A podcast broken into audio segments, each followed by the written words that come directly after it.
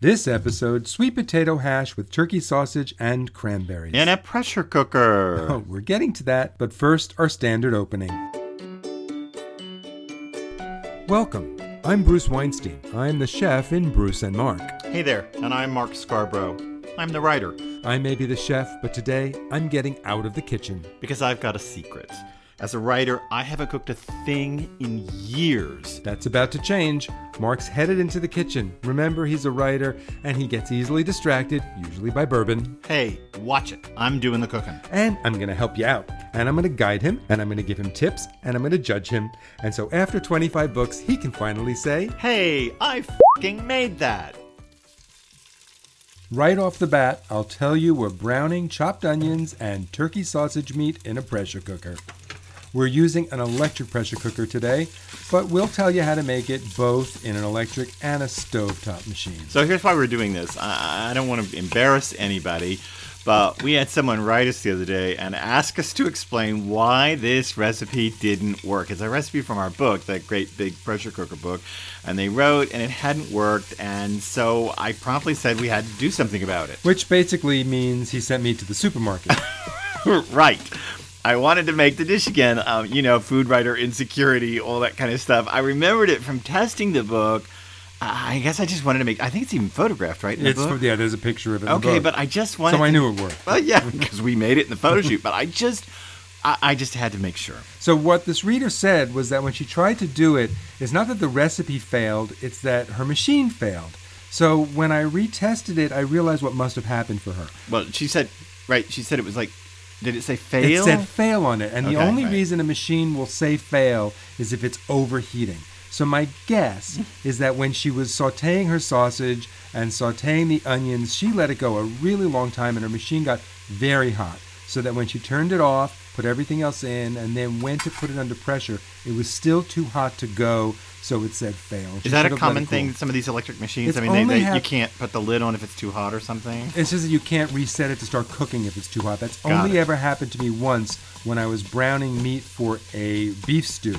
And I had so many batches of it that I really had to let the machine cool down about 20 minutes. But again, we tested 500 recipes for that book, and it only happened once. Right, and it.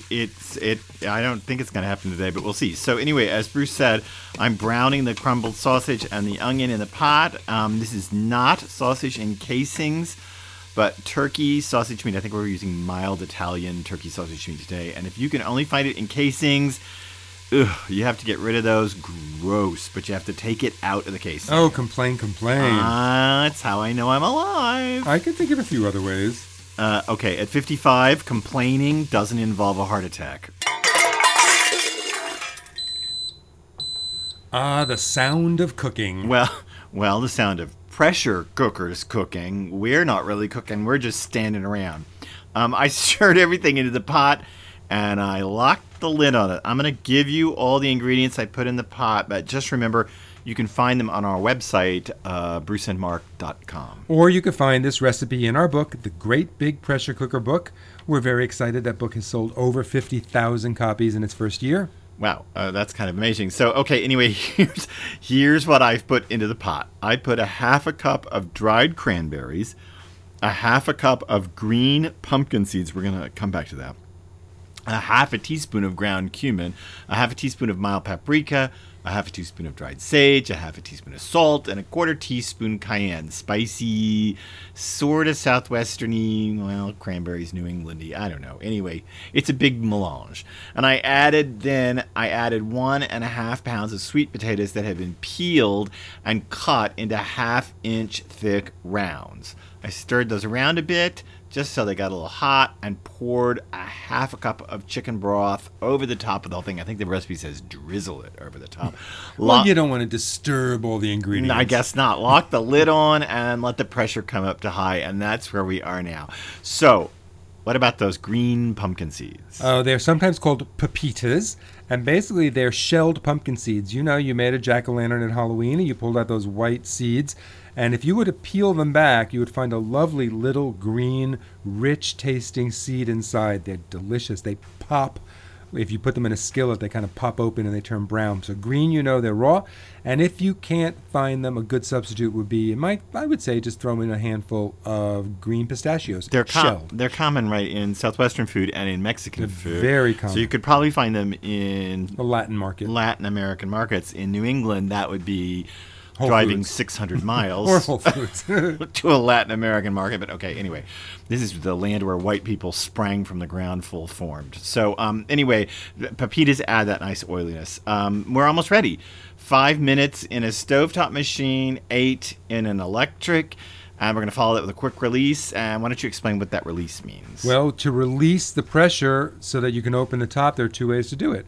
You could just unplug the machine or turn it off, and it'll cool down on its own, and the pressure will go away, and you can undo it. That's called a natural. Right. Or you could do a quick release, which is what we're doing.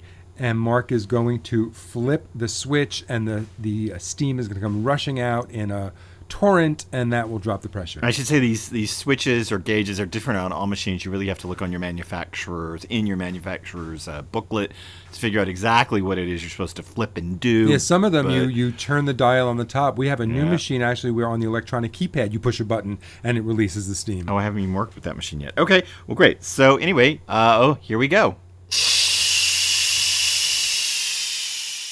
And now for my favorite part.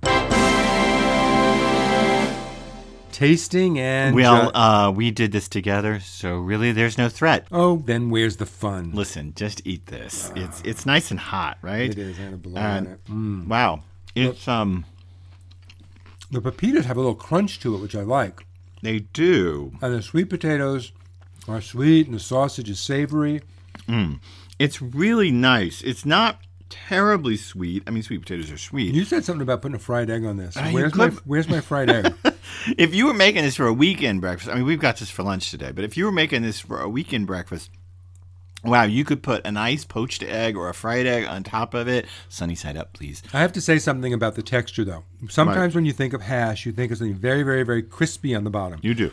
Because this wasn't fried up in a skillet, it's not crispy on the bottom. Right. Now, the recipe says to do something to help with that. Well, it does say that when you open it up, there can be some liquid in the pot from the sweet potatoes may have more residual moisture, the sausage, blah, blah, blah. There may be more residual moisture in your pot. And if you find that the dish is a bit wet, which is what we did, we open it up and then we turn the pot on to the sauté function.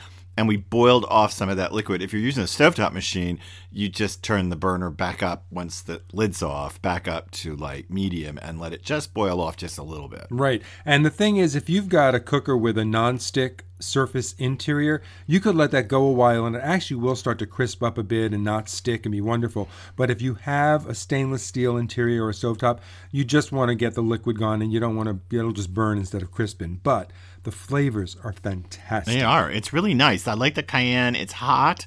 If you don't like hot food, like everybody else in New England, you can leave it out. But put the Tabasco on the table when you serve it to me. I'm not from New England, so I can stand the cayenne in it. But I like that herby richness that it gets. It's a really nice dish. It's a delicious dish. Yeah. So, yeah. What did we learn today? Well, I didn't really learn it, but I have to say that we take readers' comments very seriously. We are actually flattered that someone reached out to us. I'm sorry the dish didn't work out for them. That's kind of sad. It's not good on any occasion.